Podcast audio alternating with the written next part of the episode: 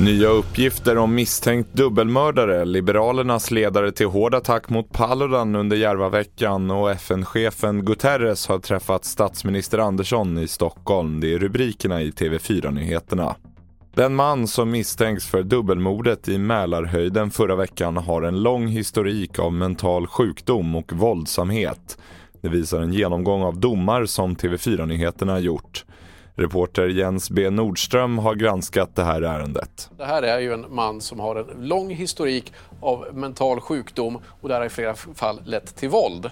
Och då är frågan då, hur kunde han då skrivas ut? Och mycket handlar om en dom 2019 där man då bestämde att han skulle dömas till rättspsykiatrisk vård men utan särskild utskrivningsprövning. Det är en mildare form av rättspsykiatrisk vård som då handlar om att man inte behöver pröva i rätten när han ska släppas ut och man använder den framförallt när det bedöms att det inte finns någon risk för återfall eh, i grov brottslighet. Och det är ganska ovanligt när det finns inslaget av tidigare våld. Mer om det här på tv4.se. Idag drog den årliga Järvaveckan igång där Sveriges samtliga partiledare förutom Jimmy Åkesson håller tal. Och först ut av partiledarna var Liberalernas Johan Persson.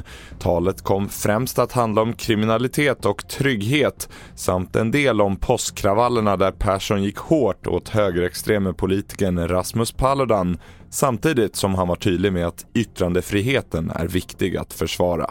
Jag känner verkligen ingen sympati för den här förvirrade dansken. Jag skulle kunna ta en debatt med honom varje dag om vad han gör för att skada samhällsklimatet och förgifta gemenskapen.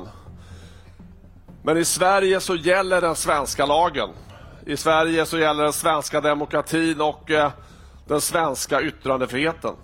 Och idag var FNs generalsekreterare Antonio Guterres på plats i Stockholm med anledning av FNs miljökonferens Stockholm plus 50.